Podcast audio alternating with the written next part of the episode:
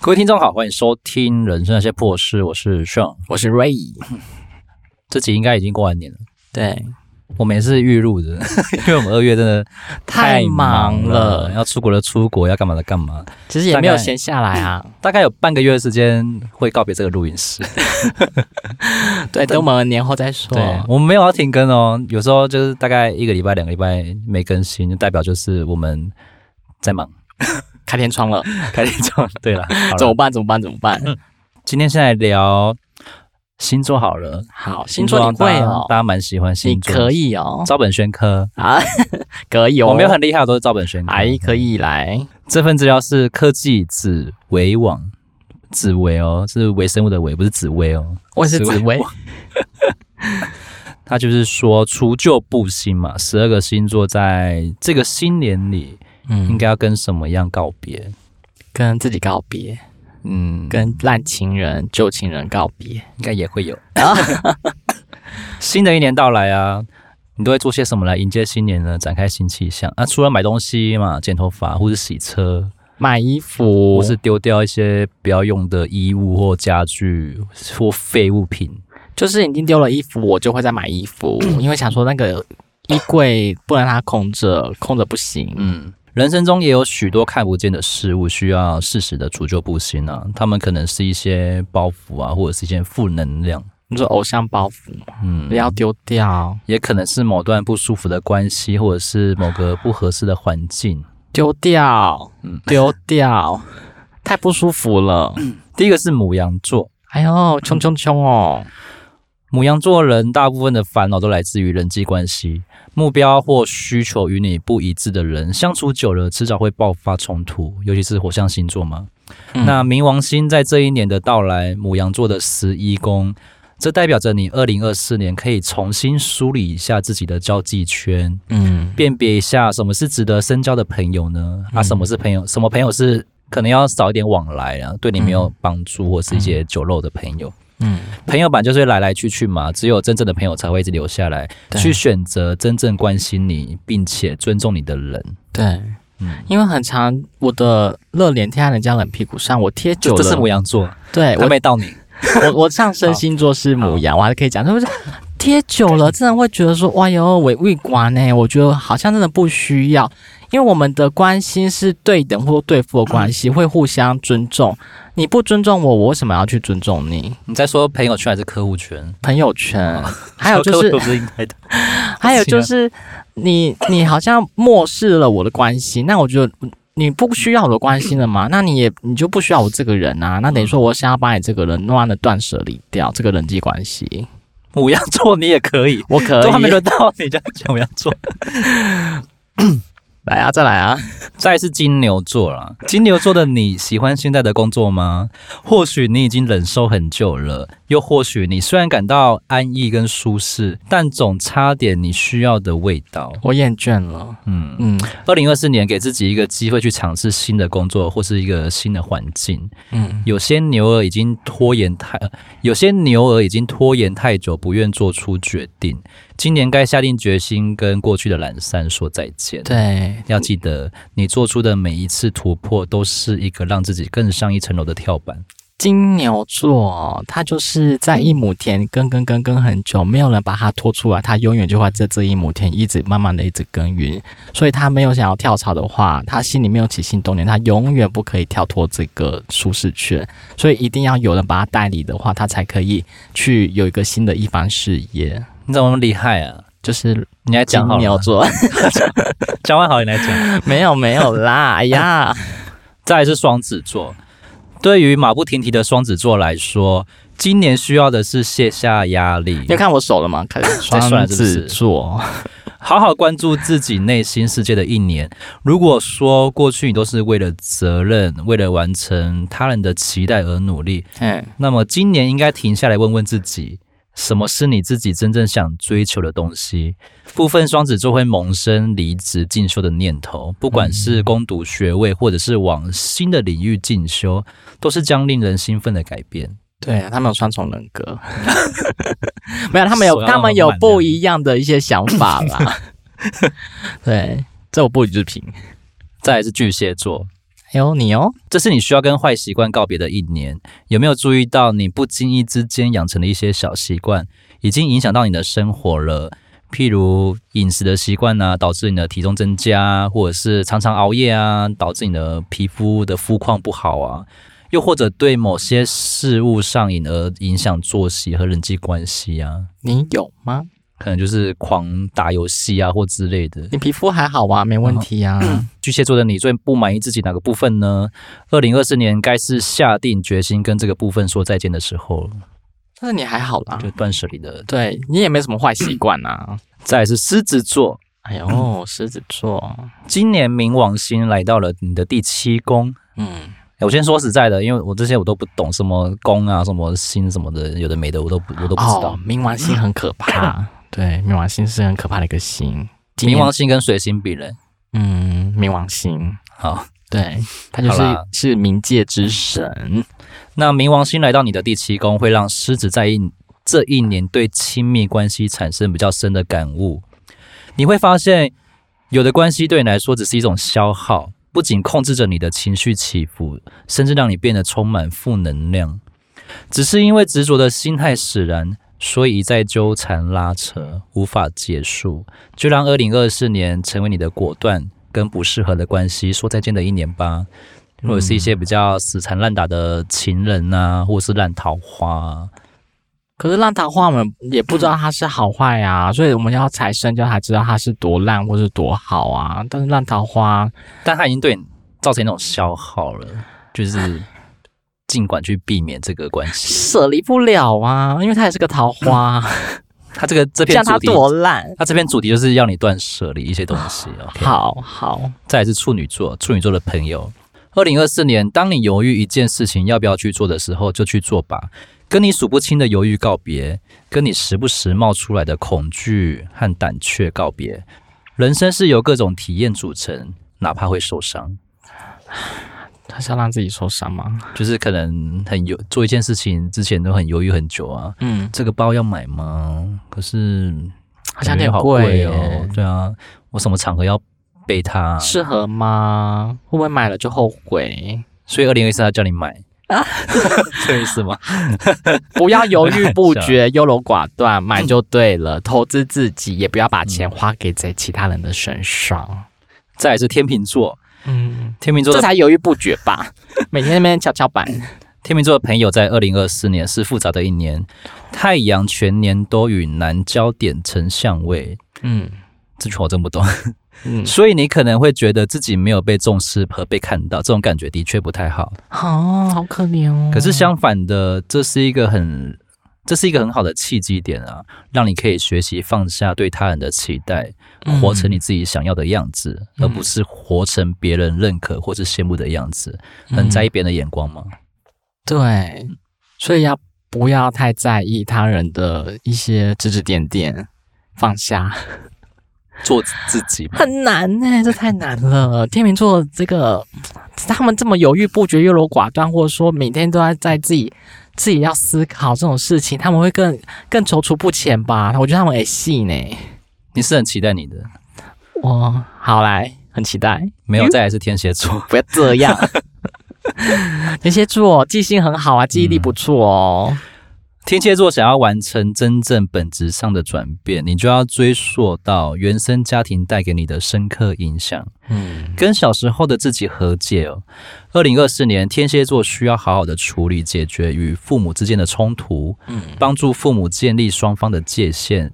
所有的冲突本质上都是价值观的冲突，既然无法改变的话，就不要强求，才是最好的做法。嗯，断舍离父母嘛， 原生家 庭，这个很难去断舍离耶，又很难，你每个都很我难。觉得好难哦，我整个都不行，我今年为什么过得不好？呜再来是射手座，嗯射手座的你是否发现自己的专注力和做事情的耐心度都在下降呢？ 对他们时不时就会消 失，有遇到这种射事手座，越来越无法专心做好一件事，虽然计划一大堆，但大多都是三天打鱼两天晒网，不了了之。嗯，这种告别三分钟的热度，找一件事情来钻研，绝对会是二零二四年对你最好的投资。嗯，我现在听到现在，他们都是讲他的一些个性上的缺点，让我们去断舍离耶。嗯，嗯，好吧，就是告别你的三分钟热度吧，不要一一场消失了。再来是摩羯座，好，来，我好多要改哦。 摩羯座今年的你必须抛弃固有的思维，才能拓展新的财路。哎呦，财路哦，这我有兴趣耶。环境一直在变化，如果你不跟着环境变化，就很容易陷入困局，无法进步。嗯，二零二四，摩羯会发现自己之前的赚钱模式太过于局限了。对，无法改善财务的状况，嗯去拥抱变化，随着新的环境寻找新的机遇吧。好，我要去这家行业吗？还是说走一些偏门的这样离职是不是？贩毒啊？ 走一些偏门 的吧，是不是？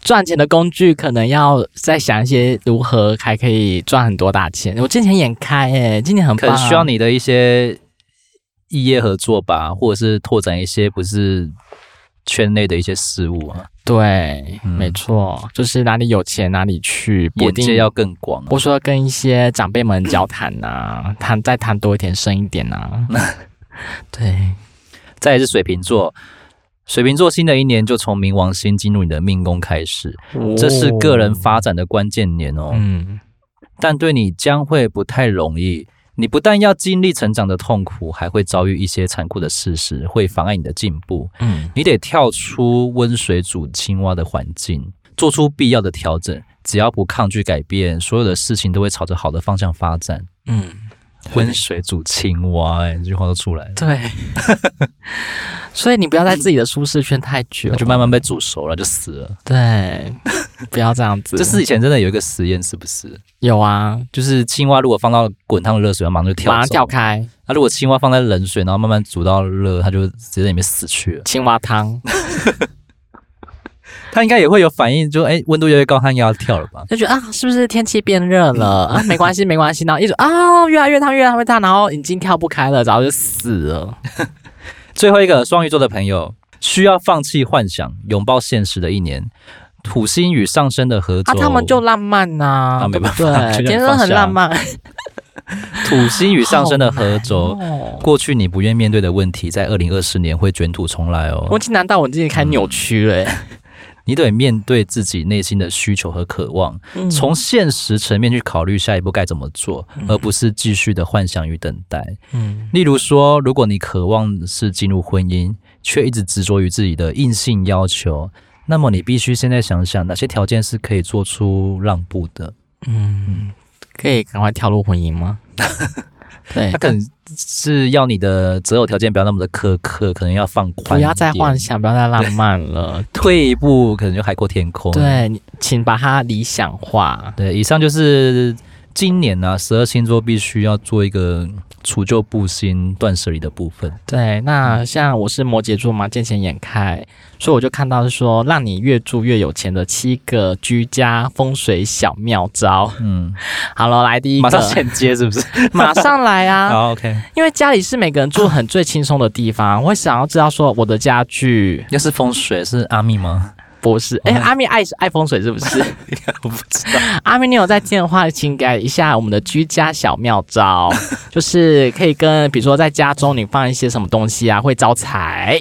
然后家中的有话点名的，是吗对，放入什么东西的话，人气会来，会比较有一些人呐、人潮比较热闹一点。嗯，所以呢，我们就公开个七七个很简单的小秘法，让你轻松提升财运。像我摩羯座就是爱财，该不要买什么紫水晶这种贵的东西吧？不用不用，哦不用简吗单简单简单。第一个，把窗户打 开，嗯，那 对，简单了吧？所以呢，打开的窗户就会有增加阳光、空气的流动。那那个万万一我要出国很久、欸，请关 出，请关起来，会有小偷，好不好？对对，所以家是每个人小天地啊，你要保持一个呃通透啊、明亮啊、舒适的感觉，让阳光洒进来。那个阳光只要洒进来之后，才发现哇，我家的房子突然就是 up 升级，会觉得说真的很漂亮，因为你总是在一个什么。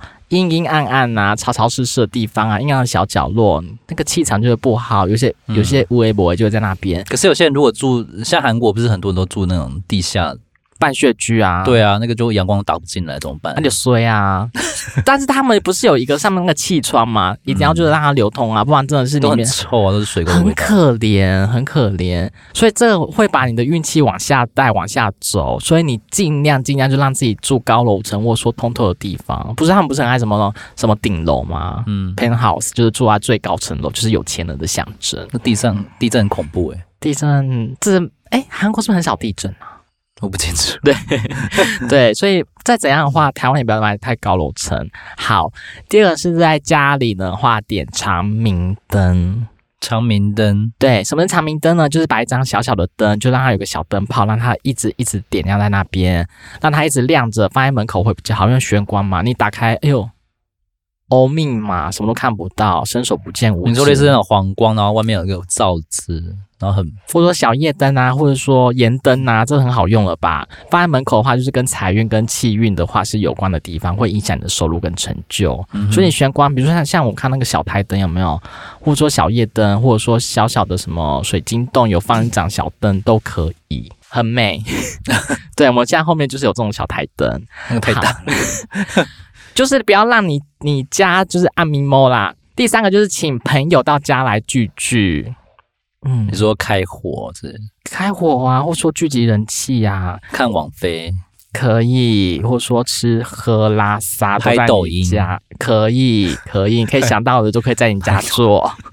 对，男女朋友的话也可以在你家中哦。好，但如果有朋友来家的话，会给这个房子注入一个很热闹的一个气场氛围，但他不会觉得说，嗯，好空虚哦。拍好 OnlyFans，可以，对，当网黄， 对，让他不在那么的阴听、阴沉、安静，所以朋友的到来可以增添一些活气，或者说阳刚的一些气息，可以多找一些一些亚弟啊来啊。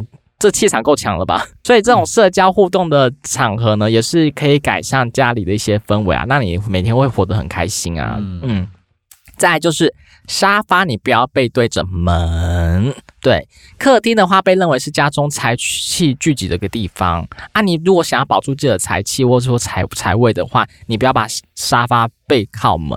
那比如说，有些人进来会觉得说，哎，你是不是好像会把一些财神啊挡在千里之外，他就进不来，啊，你就衰，所以就没有钱。很多户人家沙发都对着门呢、例背如哎对说，背对着门，对啊，例如呃路上一些透天啊，你不是很常看到背对着门，然后这边电视吗？就对阿上那边看电视，对。对，那种所以不是所以你如果对，说 对，有严重感。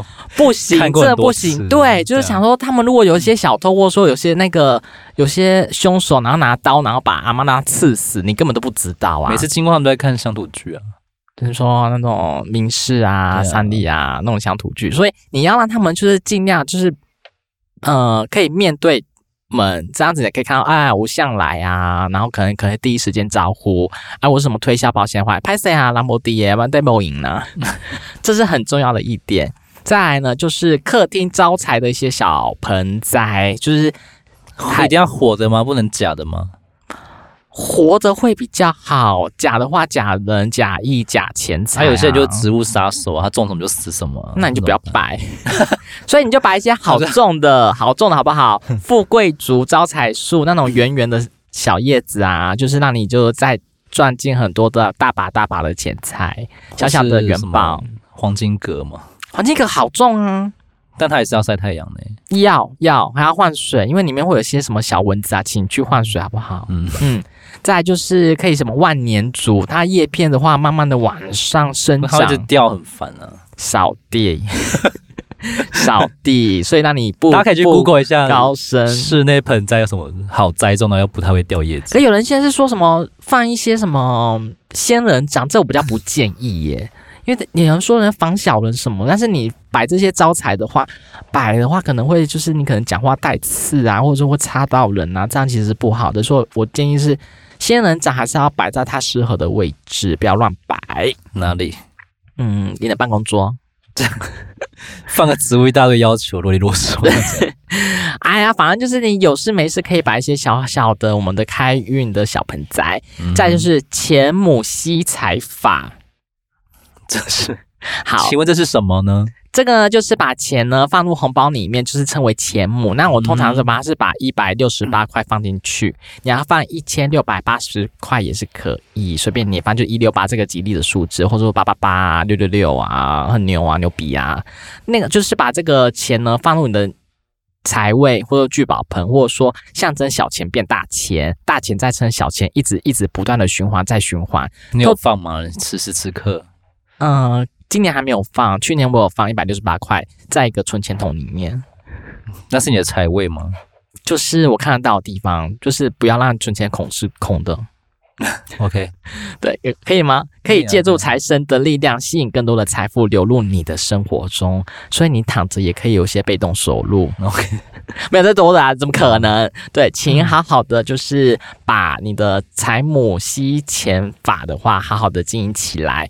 再来就是皮夹里面养金蝉跟貔貅，金蝉，嗯，貔就是貅。金蟾蜍，金色的蟾蜍。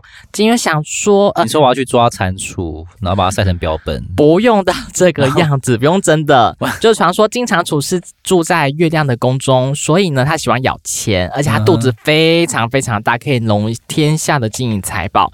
那貔貅呢，也是一样，就是很厉害的一个招财神兽，所以呢，把它们这些貔貅是什么？就是呃两只的一个神兽，它就帮你负责咬钱过来的，传说中的古神兽都。长得像狮子的那个吗？狮子或者说很类似豹的一个形象概念，它还蛮长的。哦，嗯，对。要去哪里深圳的东西？嗯，可以去水晶 行，或者说跟你懂内我，我就教你如何去讲。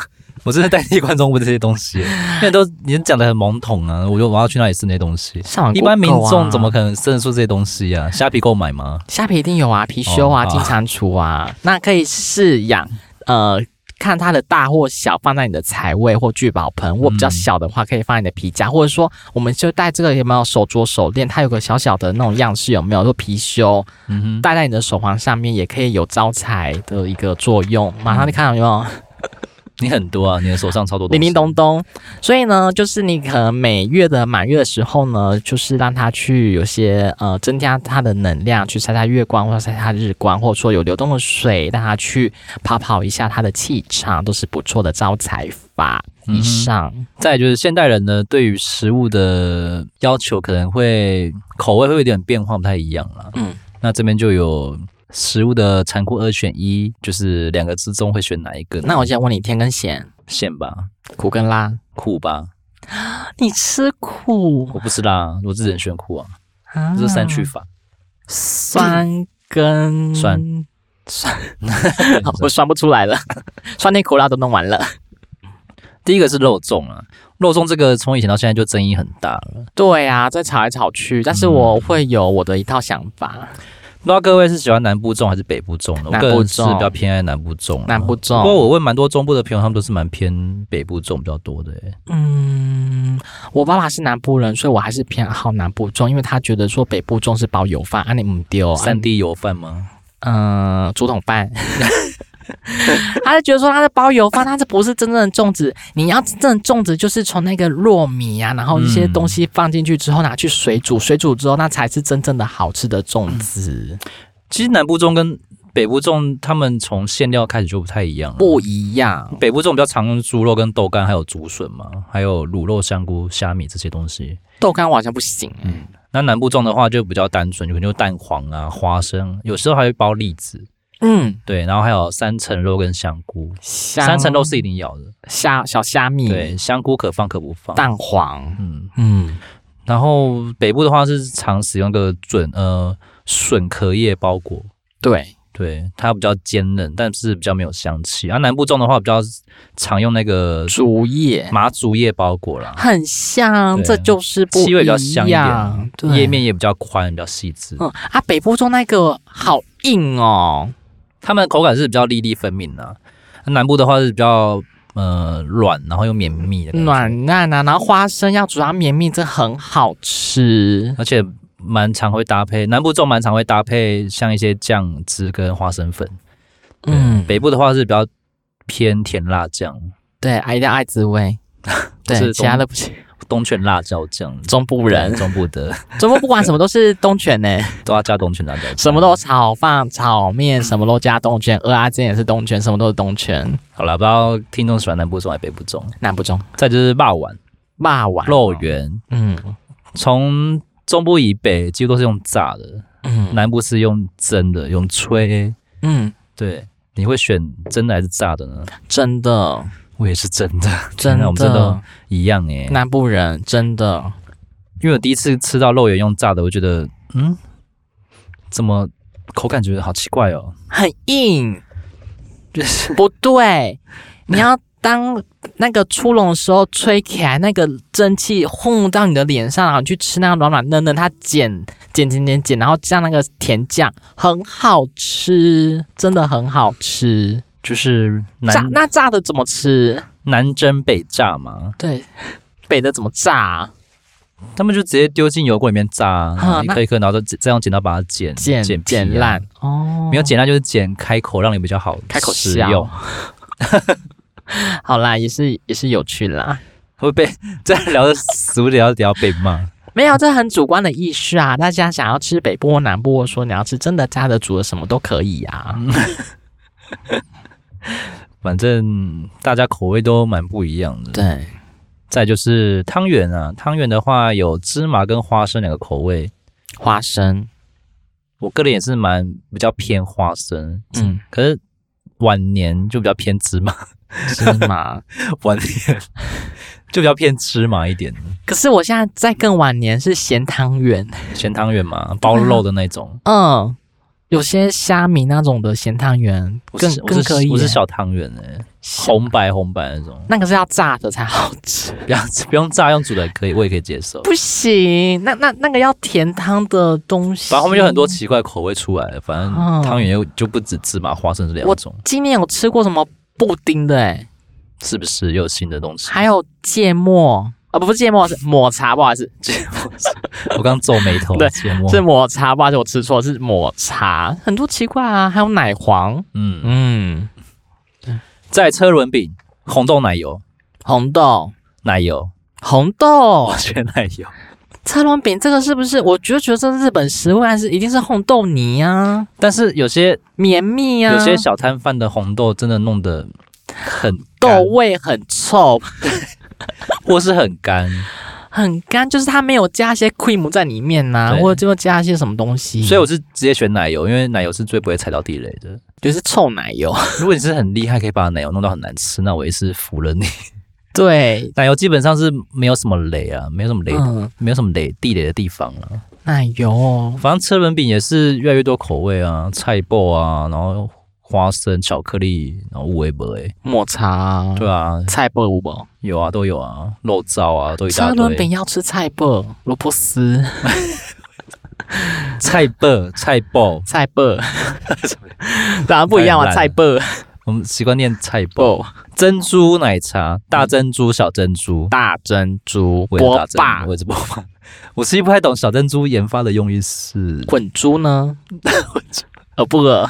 觉得你在咬小珍珠不会很生气吗？就是就很没有嚼劲啊，就就是是咬不到有东西。因为吸这感觉，然后就好像吸到里面了，这不对。到底谁会买小珍珠的珍贝珍珠奶茶？嗯，绿茶婊吧， 表妹吧。我不懂小珍珠的乐趣在哪里耶，可以告诉我 吗？嗯，小珍珠跟我一样小小可爱的，说我要吃小珍珠。别靠背，啊，大珍珠啊，就有霸气啊，波霸哎、珍珠一定要吃大大的啊，嗯的，谁没吃小的？小家子气，才比较有嚼劲嘛。很丢脸呢。吃那么小珍珠，那种是被人家笑死。可是大珍珠有时候就是，我没有奶批评谁啦，是我觉得小珍珠笑死了。大珍珠有时候奶茶都喝完了，珍珠还剩一大堆。可是小哦，珍珠是好像可以伴随着奶茶一次全部到位就结束，可是小珍珠会 gay 给啊洗呀，不会让他们小哥怎么会给给吸，就是直接吞下去而已啊。还是会啊，我就觉得应该要咬可能烂啊。可能小珍珠的好处在这边吧，就是可以伴随着奶茶一起结束掉哦 finish 这一局。大珍珠可能就是呃孤单在那边要一个一个吸它，这样那大珍珠要多加一点吗？不用了，我不要，我说我会少一点，我喜欢喝奶茶。那你就点奶茶就好了，对，我 说我都不要加料， 可以加野果，菊络举论。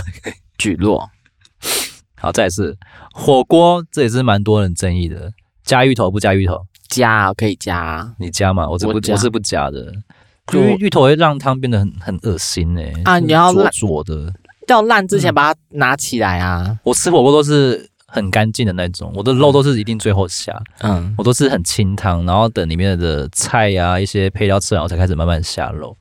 我是先全部丢菜，然后把菜吃完，对啊，然后然后再放肉，因为肉一下去，汤就是变脏。杂质很多，就会一直捞，我会一直捞，一直捞，但是如果吃那种大锅、那种鼎王，就没办法，大家都要涮肉啊，那汤就不能喝了。就我会一直捞，一直捞，一直捞。我是哦蛮喜欢喝火锅汤的啦，但是那个真的高普对林，你高普会林痛风哎、你膝盖会会烂死掉哎、没有，就你胆固醇会过高 呢，尽量而已你麦勾丁啊啦，尽量而已，不会喝到晚，就是尝尝尝鲜对。尝鲜。但是我听说的说，哎、我那个不要任何的锅底，我只要白开水，那他要自己加盐嘛，加沙茶，就直接水传煮，统全部水煮。哦，吃到这么健康哦，哦哦，那蛮厉害的啊、我觉得很可可怕能，他有在做饮控吧，对，很可怕。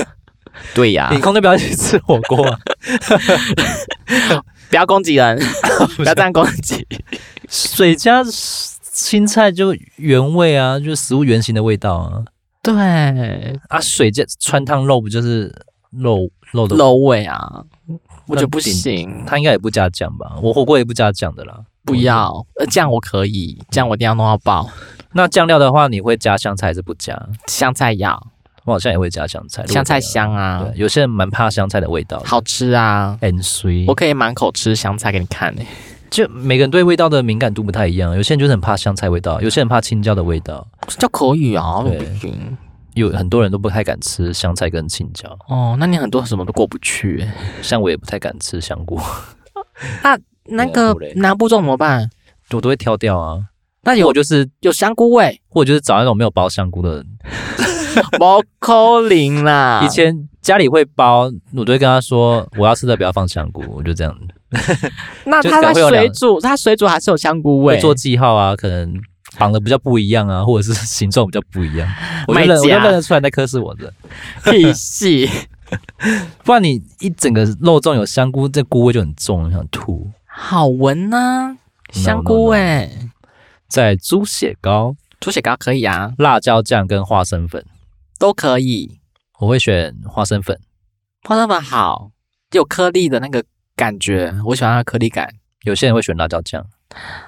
一起加吧，嗯，如果只要加一个的话，花生粉，对花生粉。花生粉 OK，最后一个卤肉饭必须拌跟不拌，拌啊，为什么不拌？我是不拌的，就是它，我都要弄到很均匀，你都要弄到每个饭都有沾到酱这样子，肉汁，，肉汁对才会，就是每一口一定都要有肉汁。对，这是我的仪式感。嗯，哦，有，对我，我不拌呢、我都直接这样吃哎、可是你就觉得好像少了些什么。不会啊，我觉得这样很很完美啊。我可能就是玩食 物，因为拌就感觉像喷啊， 开玩笑，开玩笑啊，，你加加了可以满的喷，拌起来就觉得很恶心。不会啦，不会啦。 我还是就是直接这样子，就是照它原本的样子慢慢吃，那、如果白饭没有到肉质怎么办？我无所谓啊，我没有肉汁无所谓。有些人都喜欢雕酱嘛，或是什么的，对啊，就是弄到很多就是哎、自助餐就很讲究哎、一定要弄很多我啊们。是看那些阿伯阿姨，或那这样阿子可以姨吗？在包便当的时候就说：“我不雕酱嘛，哦 我说这要洗肾是不是？都 叫他是要加多咸？啊，不是啊，啊，我就一盒自助餐，啊，按个北奔，啊，北奔就顺便顺刷掉一下他那干个嘛饭？的那个汁已经满到七分满了呢，已经在吃一个什么干的稀饭了呢。啊，老灰呀、啊，味觉比较不好好可怕好可怕啊哦，啊，我味觉比较迟钝迟缓呐。啊你你假老你有在 的，我是比较站在不拌的那一边啦，拌啊拌，就是食物的残酷二选一对。好啦，我们讲食物好了。 啊什么？对，就是有一些呢，家庭就是想要就是求孩子啊，但是一直苦苦没有办法求到孩子，然后就是卫在生评价尾声啊，就是他像好吧，就是有个家庭呢，反正就是他一直得子，就是没办法，他也尝试过很多的。呃，比如说尝试很多，比如说去打什么排卵针啊，什么东西，一直求得无门。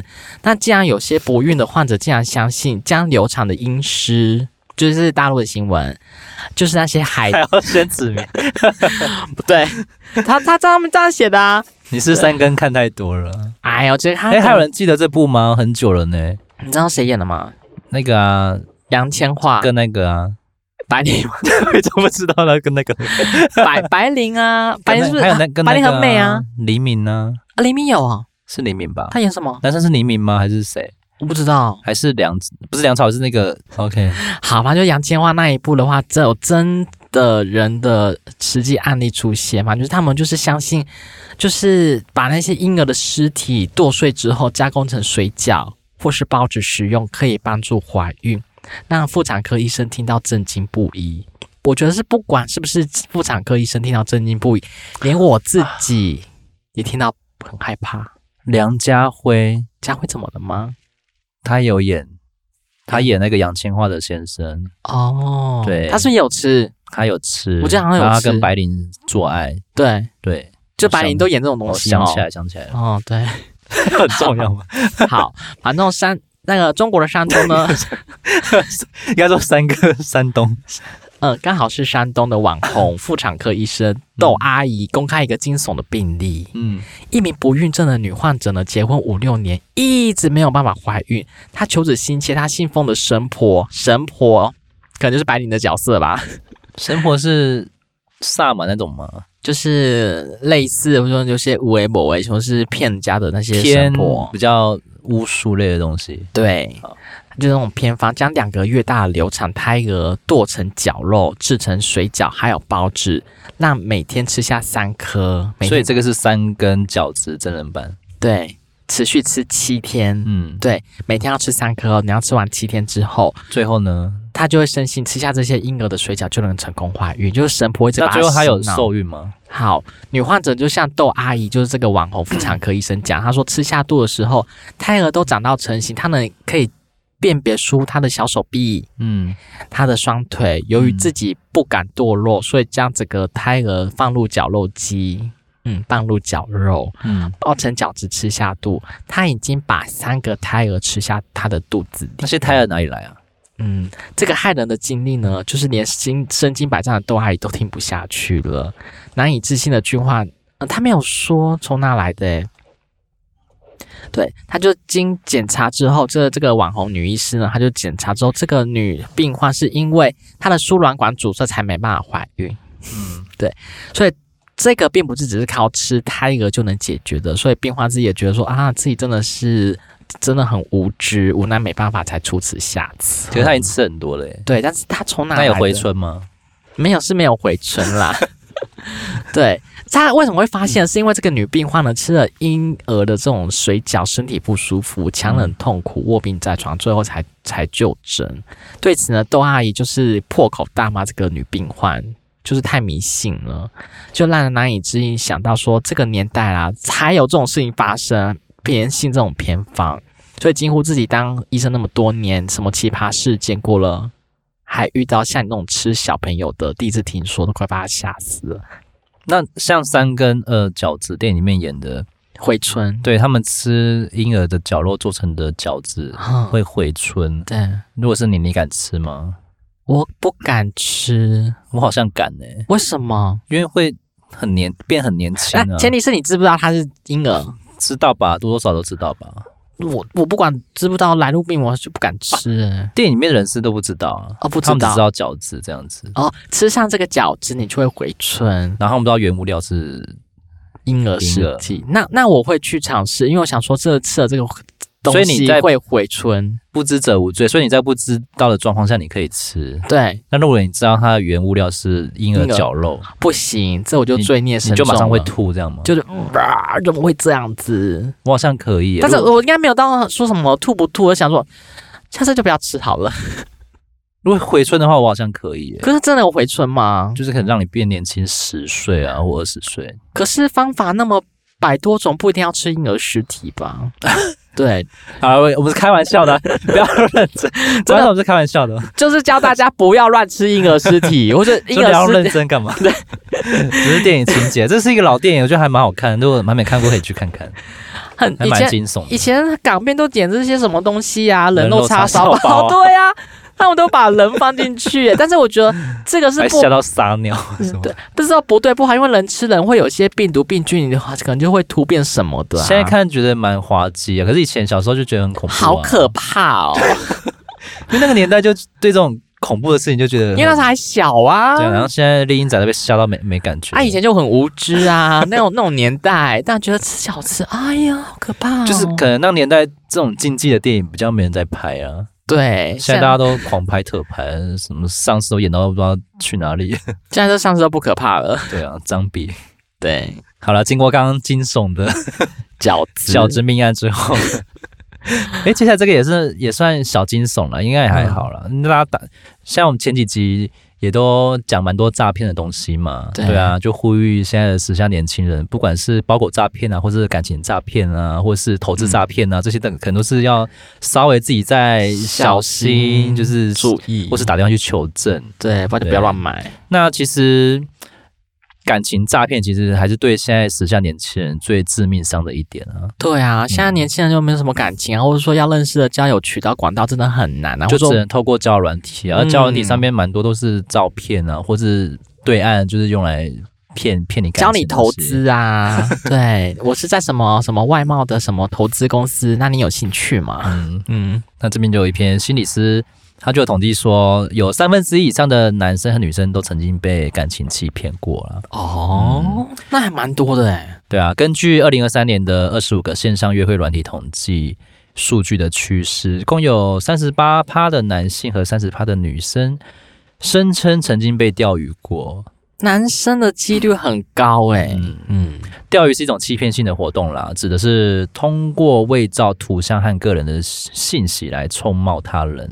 嗯换句话说，如果你在网络上假冒不是他们真实身份，以迷惑其他人的话，你可以用以图说图的方式嘛，就哦照片截取起来，然后再放在网络上去搜，搞不好这个是其他人的 IG 啊的照片，对，马很上就可常以是知这样道子，他是假身份。对，对，那很多人都会呃提到自己就是被钓鱼嘛，也不一定会承认这一点啊，因为可能很多人知道自己被骗了，可更是他也小啊，他也不会坦率的承认，丢脸呐。啊因为可能只有被骗自就己被知骗道啊，啦对，没差。 对，但有时候因为线上的约会者这种。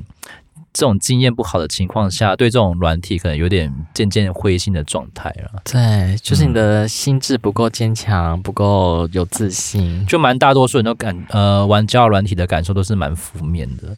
嗯，对，演变到后面可能蛮多都是可能要约炮啊，或者是对啊，醉翁之意不在酒，根本不是要来谈感情的。哥哥，请来家里看而且我的又猫像。 又像这个素食的年代里面，大对家对啊择偶条件也好像没有那么的在用心尽力在经营这一块一。言不合就打炮 啊，对不对？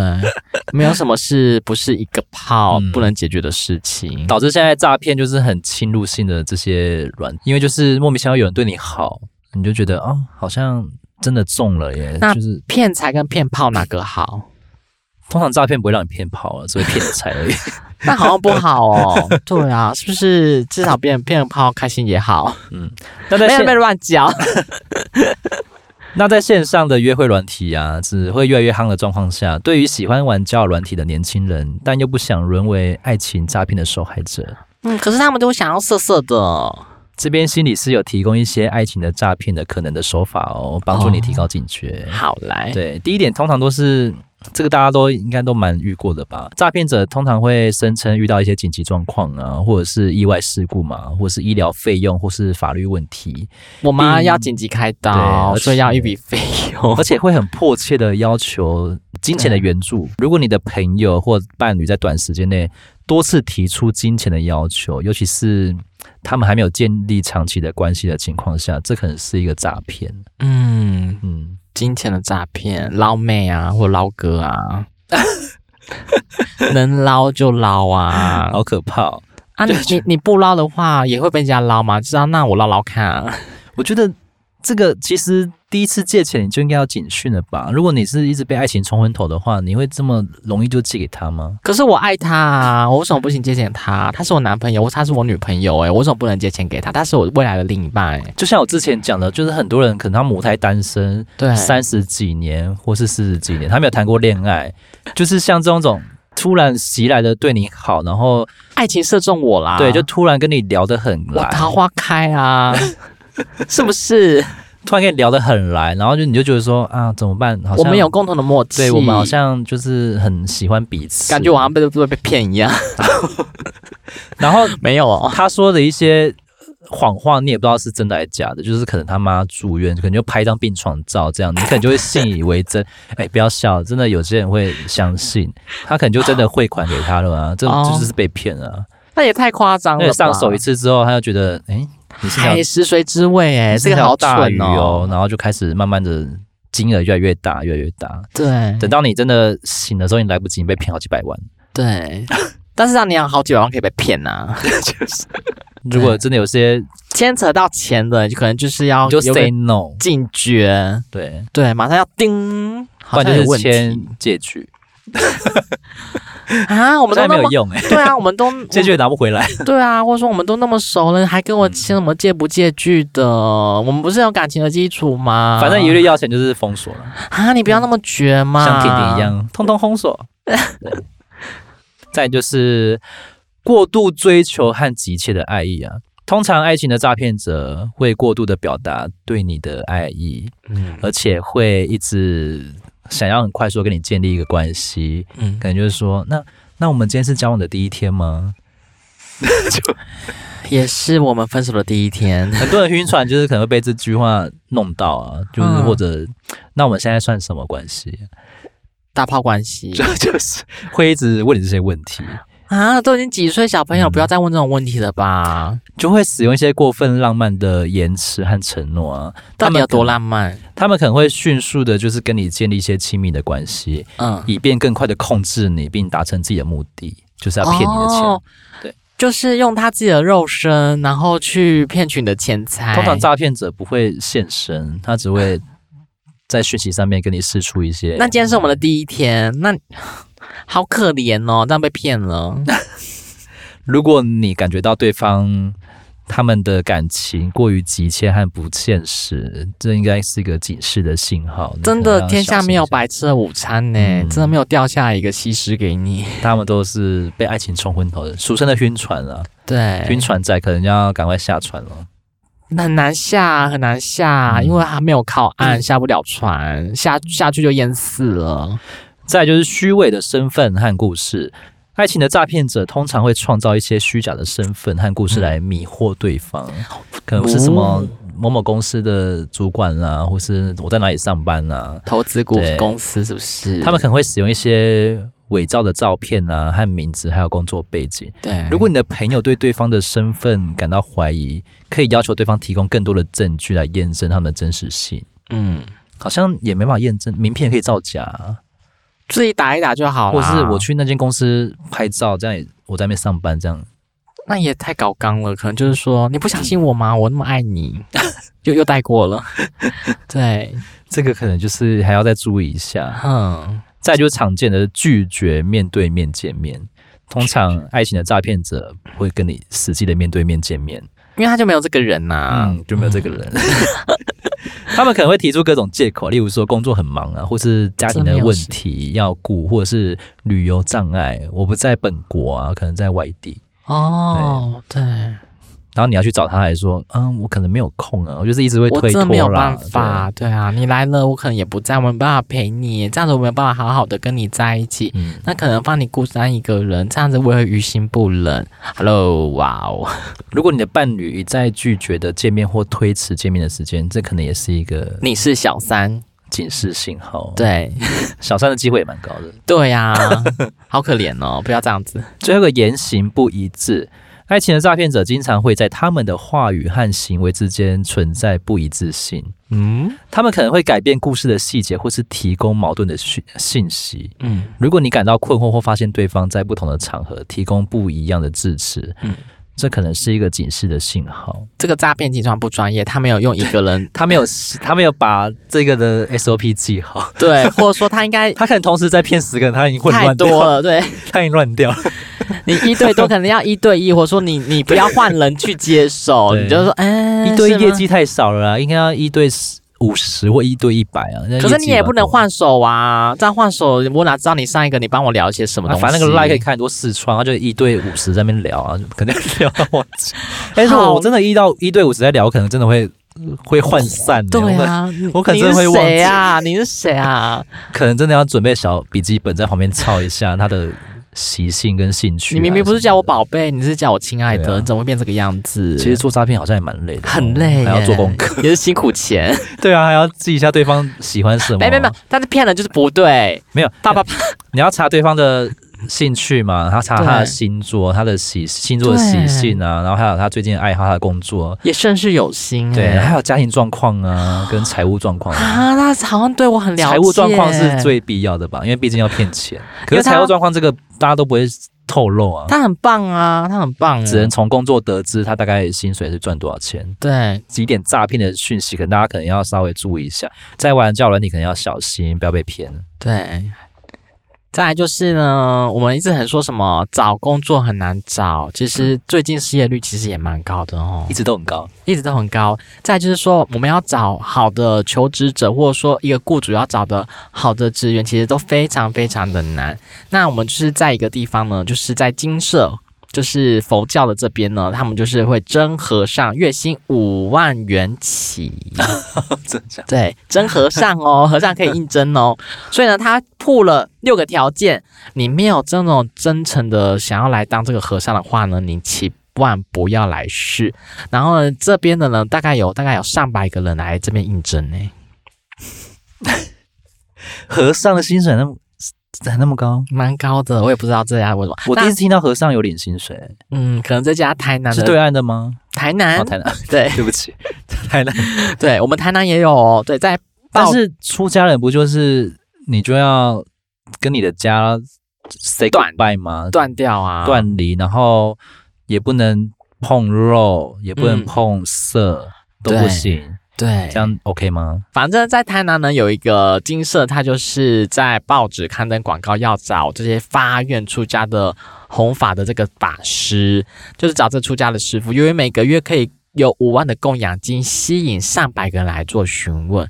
不过，这个金社的法师就说，很多人是抱着找工作的心态来的啦。嗯， 当然啊，我想说五万块的薪水好像也蛮没卖哦，所以就是想要来试 试看，才发现呢，来做的时候才跟自己的想象不一样，常常呢要替往生者呢搬送一些法会，非常劳累。一年呢，通常会有来六七个人，最后往往只有一两个人会留下来。那这个条件呢，你要看看你符不符合。第一个可呢能是是要先经过面试，重重关卡吗？嗯，他就是说你要发愿出家，会有那个弘法普社会大众，这你可以吗？红发什么社会大众？就是弘法宣扬佛法给我们的一些信徒。好，然后能唱善音，就是呢可以唱一些呃他们的佛教的歌曲，你说像教堂有圣歌，对然后佛教也有佛佛堂的歌曲，对，说南无阿弥陀佛，叭叭叭叭叭，应该也可以吧？如果很浅浅易懂的话，可以好学的话，好。第三个是无不良嗜好，抽烟就不行了，酗酒、也不行了，嫖妓、赌没有啊，都不行抽烟不就被刷掉了吗？都刷掉。对啊好，这你可以。第四个呢，就是受教者 呢，就是要整洁，要清洁。第五个呢是合群，不逞凶斗狠，可以吧？可以啊，可以啊，这个好，既然是勤劳不懈怠，供养呢，供养金就是五万块，然后就是这个是出家找工作的表示，所以本本寺院的日常的往生的菩萨诵经的办的法会，所以非常劳累，它不是一般的出家境地，所以你要比如说去，比如说他好像有 case 吧，就是去帮比如说往生者啊，办送一些法会啊、法事啊，或者说其他地方都要那些诵经啊，其实你要去去背去念，其实是一个很难的一件事情。好啦， 这边呢有个法师就说呢，他可能呢这些受众的人来的话呢，他们一定会受不了，因为真的是太辛苦了。到外面去送诗呢，等于呃诵经呢，等于是说二十四小时。都是会要 stand by 的，是非常辛苦的工作，可能不止领五万块，你需要动动动你的脑筋，对，背诵一些经文呐、而且他们的手脚要很灵活，要学很多很多的法器的运用。所以他们也可以驱魔，没有到驱魔这一块啦， 就是他们一些零零懂懂的一些法器啊，你要知道是怎么用的，怎么样配合在这些的法事，呃，法说说颂颂扬这些佛法里面，这些你要知道。嗯，然后民众呢就说，那有些要吃素的话，我好像没有兴 趣。吃素你可以吗？吃素啊，不行，吃素我可以，但是我其实能吃的菜也蛮少的呢。你吃看，你香看菇菇类我都我就淘汰掉一半，而且素食就很多菇啊。对，很多菇，对啊，对。然后不呢，嗯能法偷吃肉吧？你这开个玩笑开你玩笑这个开玩荷笑兰不行，哎我不行啊，我一定不行啊。好，反正法师说询问的人呢非常非常多，大概有上百个人来问，大大多都是年纪很大的啦，还有六七十岁的来应征，这个都是没办法来拿，而且也是拿不起来这些很重的，或者说来根本没办法去负荷这些工作的。他说呢，这些剃度呢、穿袈裟的，并深入佛经认真学习的法师呢，他的供养金还有可能到十万块。不过呢，这都还是得看您的资质，还有后天的一些教养努力呢。想要当一个高薪的师傅呢，还是得诚心当佛弟子。如果你贸贸然去尝试的话，可能跟你的想象会差非常的多，所以他们往生之后就一定会有舍利子吗？不一定，还是要看你的有没有得到，或者说你的功德有没有做到哪边。哦，嗯，你会想去是不是？不会诶、因为我觉得他每天要出 case，我觉得好累，而且还要，我现在背书都背得很很哩哩啦啦的。如果我我念错一个字，嗯等于是说我把人家的功德减半呢，啊那你尽量为塞呢。那那那些佛经的话，你真的不能细嘎惨呢，真的不能乱念呢。我如果有心学，我应该可以念好。 好， 我在讲什好么？，有心学的话，好，就是我觉得熟能生巧啦。对啊对，如果真的有兴趣的话，大家可以去试试看。领高薪啊，法师这个东西也是个职业啊。好了，以上是我们这周的内容。那如果有兴趣的话，欢迎给我们五颗星，谢谢加你留言就是。 对，，那我们二月真的很忙，所以应该会无预警的停更一到两 周吧嗯，时不时开 天窗。不要死不死啦！你要去半个月的印度啊，对啊，对，啊，我我月底也是要要飞韩国，然后去找娜娜娜娜，哦，娜娜，韩国文化大冲击的那一集，欢迎去听，对，很前面的集数诶、你要出外景吗？出外景，找娜你说娜。带麦克风一起去吗？ 这样对我手机马录一上录，录这样子。对，马上找娜娜， 好了，我们下周哎，不能说下周，我们下次见，拜拜拜。